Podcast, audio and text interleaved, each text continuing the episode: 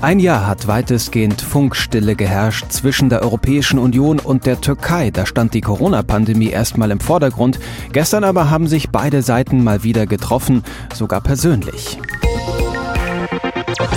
EU-Kommissionspräsidentin Ursula von der Leyen und EU-Ratspräsident Charles Michel sind in die Türkei gereist und haben sich dort mit dem türkischen Präsidenten Erdogan getroffen. Mitten in einer Phase, in der viele ja fassungslos und mit großer Sorge auf die Türkei schauen. Es geht um die repressive Politik von Erdogan. Vorgestern hat es mal wieder spektakuläre Festnahmen gegeben. Zehn ehemalige Marinekommandanten hatten offen Kritik am Staatspräsidenten geübt. Jetzt wurden Haftbefehle gegen sie erlassen.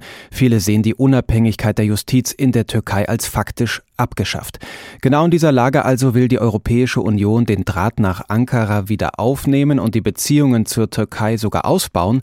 Und darüber habe ich kurz vor der Sendung mit Jürgen Hart gesprochen. Er ist außenpolitischer Sprecher der Unionsfraktion im Bundestag. Die Bilder gestern sind durch alle Medien gegangen. Erdogan empfängt die EU-Spitzen.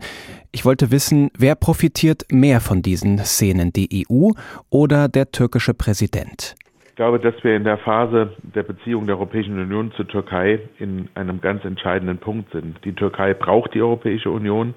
Das Land ist wirtschaftlich ähm, an einer schweren Krise. Die türkische Lira, die türkische Währung, ist im freien Fall begriffen. Der Staatspräsident äh, steht ein Stück weit in der Wirtschaftspolitik mit dem Rücken an der Wand.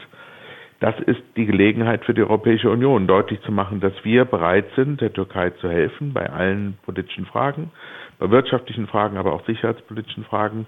Umgekehrt müssen wir natürlich von der Türkei erwarten, dass sie zurückkehrt zu dem, was wir ja gemeinsam im Europarat verteidigen. Demokratie, Menschenrechte, Pressefreiheit, alles Dinge, die in der Türkei in den letzten Jahren unter die Räder gekommen sind.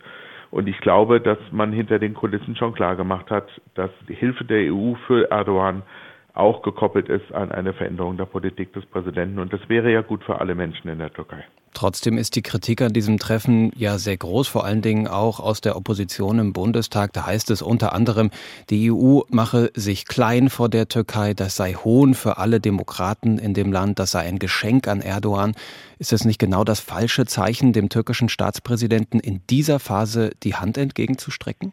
Die Frage ist, was den Menschen in der Türkei mehr nützt. Ich glaube, dass Erdogan selbst in den letzten Jahren eine Politik verfolgt hat, die Türkei immer weiter von der Europäischen Union zu entfernen. Der Hintergrund mag sein, dass er selbst vielleicht befürchtet, wenn die Standards der Europäischen Union, was Demokratie, Rechtsstaatlichkeit, auch Unabhängigkeit der Justiz angeht, dass dann auch sein Gebaren und das Gebaren seiner Familie in den letzten Jahren möglicherweise in den Fokus unabhängiger türkischer Gerichte geraten könnte. Deswegen hat er seinem Volk immer erzählt, die EU will uns gar nicht, aber in mhm. Wirklichkeit glaube ich, er wollte die EU nicht. Und deswegen ist es gut, dass die EU als der eindeutig stärkere Partner in diesem Bündnis diesen Schritt unternommen hat. Ich erwarte aber natürlich, dass es auch entsprechende Follow-ups, wie man so schön neudeutsch mhm. sagt, gibt, also weitere Entwicklungen im positiven Sinne, die nicht einfach bei Besuchen und äh, netten Fotos und Pressekonferenzen stehen bleiben darf.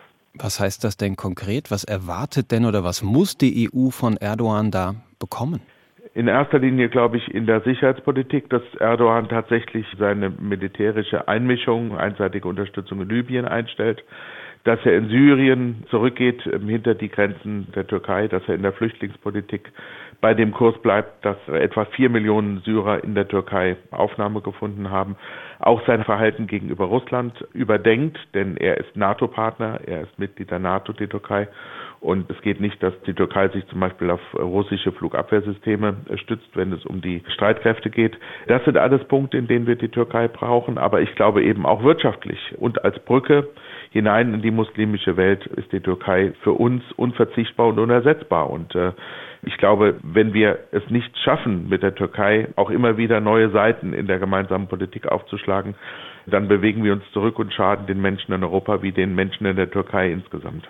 Sie haben das schon angesprochen. Die Türkei hat in Europa vor allen Dingen wirtschaftliche Interessen. Die EU ist vor allen Dingen daran interessiert, diesen Deal mit der Türkei aufrecht zu erhalten zur Aufnahme von Flüchtlingen, damit nicht Millionen von Menschen aus Syrien in die Europäische Union strömen.